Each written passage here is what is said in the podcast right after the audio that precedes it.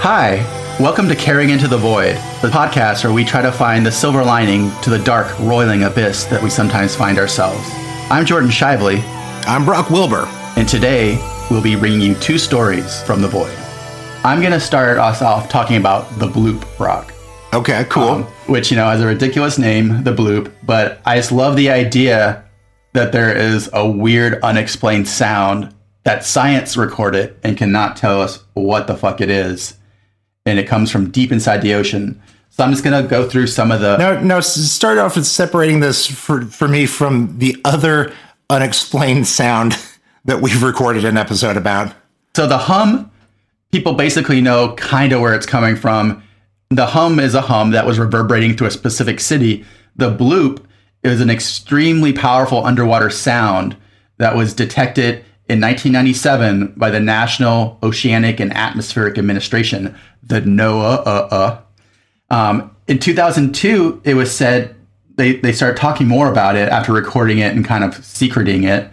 It was consistent with large marine mammals, animals, even though it was also consistent partly with noises generated by ice quakes and large icebergs or icebergs rasping the ocean floor. The NOAA tried to say that it was ice related. However, there was still a lot of uncertainty as to the origin of the sound because as of 2014, they only have heard it once. So when you say ice related, like it's it's it's like the wind blowing through the ice, or No, no, they think maybe it was an ice shelf calv calving, calv calving into the ocean where big chunks fall down and then fall down into the ocean and go. Cause I listened to I listened to the sound and that's what it fucking sounds like. It's like a lot of weird static and then a long. The sound source they say was roughly triangulated 50 degrees south, 100 degrees west, a remote point in the South Pacific, Pacific Ocean, west to the southern tip of South America. The sound was also detected several times, not at different times, but several separate arrays of the Equator, Equatorial Pacific Ocean Autonomous Hydrophone Array. The system it was developed as an array of hydrophones that could be deployed in an oceanographic region to monitor specific phenomena and they mostly used it to monitor undersea seismic ice noise, which would then give a, a prior warning to like tsunamis and stuff that big things moving deep in the ocean. Also, mammal population and migration. So, according to the, the description, the noise rose rapidly in frequency over about one minute and was of sufficient amplitude to be heard on multiple sensors that all ranged over 3,000 miles apart, which is a big deal because the, the largest noises that they had heard would never have been heard by multiple sensors because the noise circle of like a whale isn't enough to hit that far away. Um, Dr. Christopher Fox interviewed Dr. Woolman for an article about this in New Scientist, and Woolman does not believe that it was man made or a submarine or a bomb or even a geological event. Um, he stated that, that, that while the audio profile of the bloop does resemble that of a living creature, the source was a mystery and to be far more powerful than the calls made by any animal of Earth. I want to know more about Dr. Christopher Fox. Well, that's a lot of boring research that you can do. It sounds it sounds like a scientist in a Bond film. Like she's Yeah. in a swimsuit, but she's also a doctor, and she's like, "What? Were you expecting a man?" Um, so Woolman states in the article that Fox initially speculated the bloop to be ice calving, as we talked about, but later came to be an origin. And this is where Woolman's quoted saying, Fox's hunch is that the sound nicknamed bloop is most likely to come from some sort of animal because its signature is a rapid variation in frequency similar to the sounds known made by marine beasts. There is one crucial difference, however. In 1997, the bloop was detected by sensors up to 3,000 miles apart. That means it must be far louder than any whale noise or any animal noise for that matter.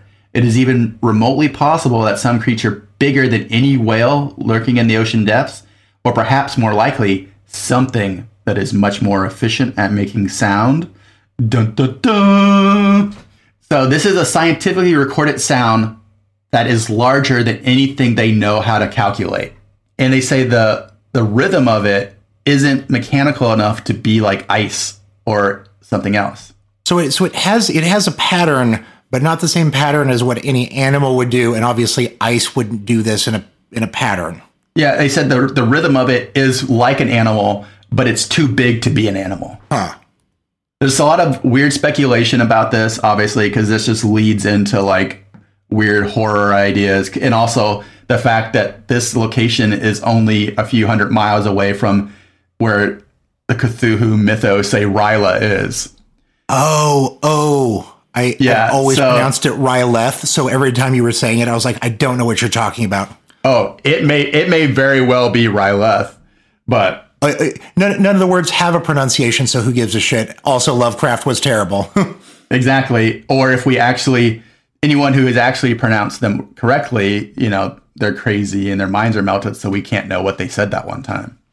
but th- all this, all that stuff really is just a K hole of fanfic, you know, based on this very real thing that happened. And I'm all for attaching weird fantasy to things that happen in real life, but I think the whole Ryla thing is just, you know, that's just bullshit. As much as I enjoy the flavor of that bullshit. that's that's such a good line, Jordan. I wish if it was a little shorter, it would be on a shirt. I love it so much.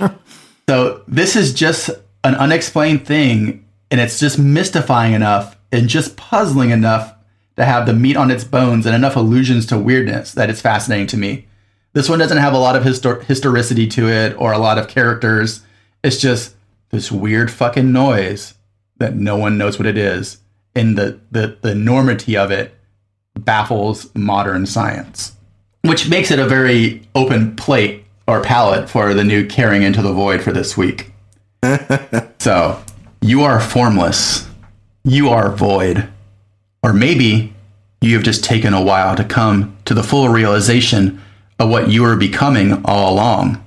Your voice, after so long traveling into nothingness, feeling like you were not heard, feeling like nothing you did mattered, nothing impacted your surroundings, that your voice, your voice, has finally echoed back in the fullness of what you are, what you always truly were, is a revelation, like a lost ancient god rising from the depths to greet a world that has forgotten it. You turn to face yourself and exult in your own power. You are infinite. You are dark and true. And the only limit to what you will still become is your courage to step further into that yawning abyss, hands outstretched to grasp what you will find there. Boy, I like your bits. I just enjoy. I enjoy listening to this show. So, what you got for us, Brock? Uh, so a friend of mine moved out to Kansas City because they're uh, a coffee specialist, uh, and I hadn't had a chance to talk to them until they got out here. And I was like, "The fuck you doing here? It's Kansas City." Is it like PT Roasters or? No, no, it is not. uh, it's it, they they're they're somebody from San Francisco. Uh, Unimportant. I I, Sorry. I know I know nothing about coffee. I, was that a joke? I think it was a joke. It wasn't a joke. It was just like me, like my lost coffee nerd nerdery, like perking up. I, I, I couldn't tell from context either you were telling me it was like Starbucks or you were actually going high end and I couldn't tell. no, PT Roasters is a is a good roaster that I thought was from there. Oh, okay. Go, moving Well, on. th- it, I, I, I mean, I don't know anything about Kansas City uh, or coffee. I don't know anything about anything except for the dumb shit I say on this show. Uh, so uh, I was like, what is he- like? I thought San Francisco was like the coffee capital of everything because also uh, coffee uh, comes in from around the world and it has like hyper specific conditions it needs to be stored in. And San Francisco also had the environment for that. Uh, Seattle does too. And that's kind of it.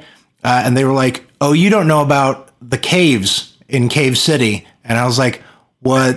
what is what is Cave City?" Cave City. So I I knew about Cave City when I was a kid, uh, and it's changed since then. So uh, basically, there's these limestone caverns uh, outside of uh, of Kansas City. Uh, this and they hollowed it out underground uh, in in these mines, uh, and it's now just this insane, gigantic underground complex series of caves. And like starting in like the 60s, uh, the government realized we can store nuclear waste down there, and we'll also store Awesome. next to next to the nuclear waste. We'll store all of our important files. So, like, if you go down looking for the files, you'll die. Uh, and the w- nuclear waste won't affect paper files. It's a great place to keep stuff secret underground. That must be like a Missouri thing because there's. I lived in Springfield for a while, and they have the exact same thing, maybe minus the nuclear waste. And I worked down there loading pallets for a while. Really? Uh, so yeah, it's uh, yeah, it's Missouri side, Kansas City, and so a guy, the guy who owns the Kansas City Chiefs, bought the limestone caves in the 1960s, and he renamed it Subtropolis. Subtropolis. Yes. And the T, it's one word, and the T in Tropolis is capital. So it's the most 1960s thing already. It's so close to like being something in the Fallout universe. It drives me insane. So uh, in 1960s, he just opened up this giant underground facility, which, uh, according to their estimates, is something like 42 times the size of Arrowhead Stadium, which is one of the largest football stadiums. I can't I can't visualize how gigantic this must be. Uh, and they just opened it up, and they're like, "We got a bunch of space down here."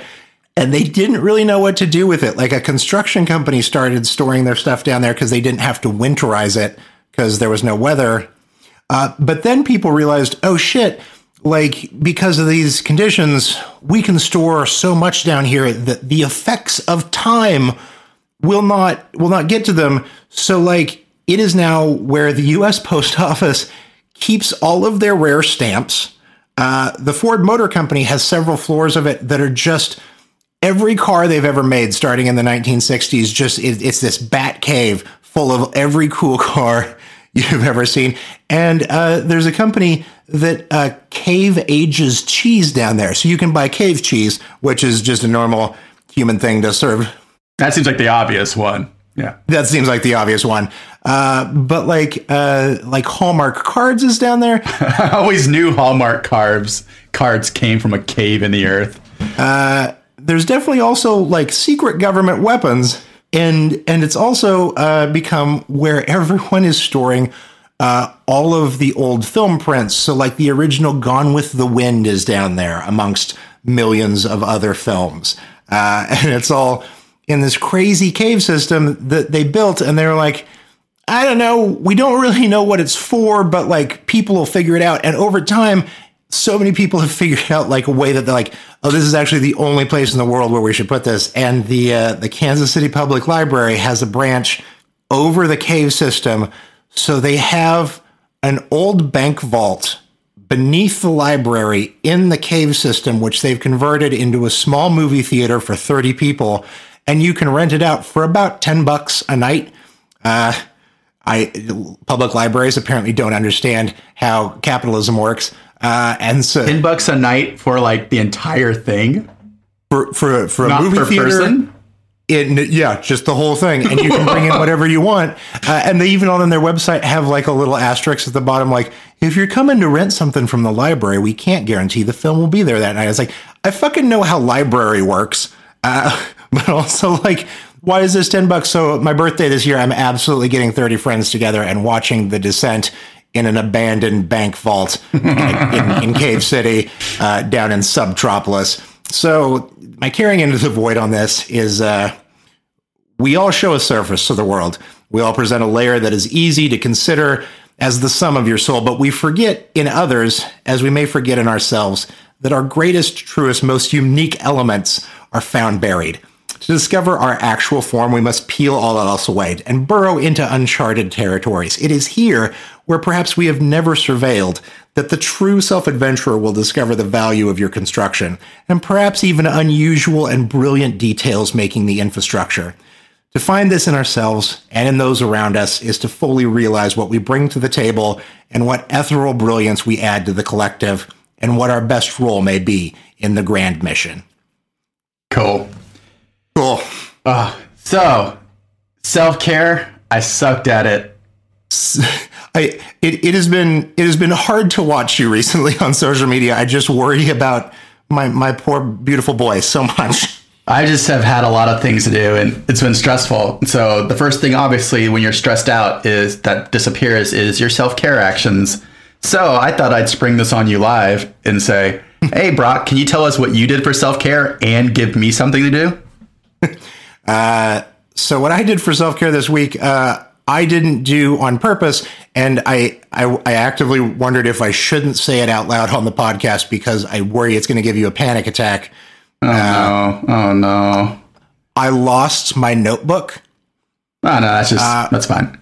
which has all my stuff, but also my to do list. Most importantly, that I have to like do like would a lunatic. Uh, and with it gone, I've been trying to redo the to do list, and I think I've been using this notebook and just uh, transferring over to do list page to page for maybe two years.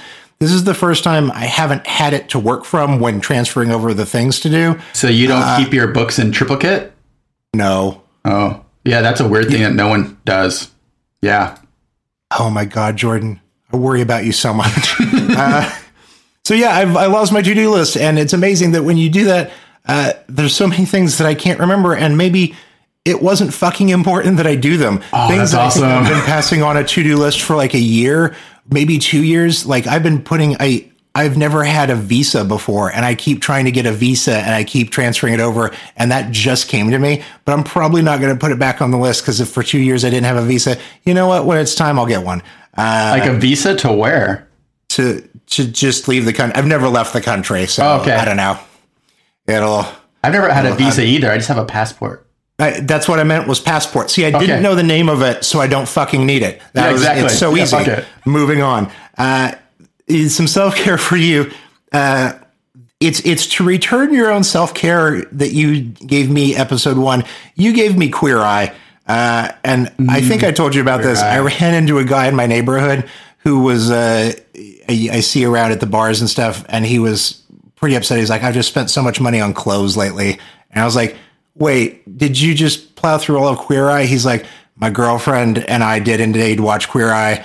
I got queer eyed." I just bought two hundred dollar pair of shoes. I've never done that before. I just threw away clothes that I've been wearing every day for nine years.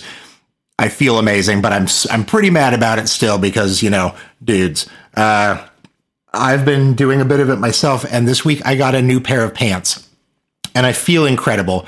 Uh, so that's my self care recommendation: is to get a pair of pants.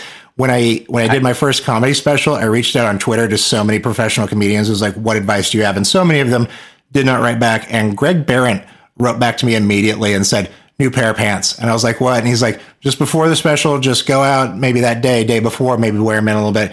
Just get yourself a real nice pair of pants. Uh, it'll make all the difference on in the world in how you feel and how you look on stage. New pair of pants, and I hadn't thought about it in in a couple of years, and I just put on a pair of pants and was like, I feel like a better man today. And I was like, oh yeah, uh, sometimes this works. So that's uh, that's my self care recommendation. Uh, Get a pair of pants, my dude. I do like fancy pants. so, yes. I, w- I will add another basic to my wardrobe. I don't think you know how deep my wardrobe planning goes, but I is it in triplicate? I'm I'm so concerned. yes, I, I keep backup Pinterest boards for the Pinterest boards, even though it's all in the same system, but still. One's a secret just for me.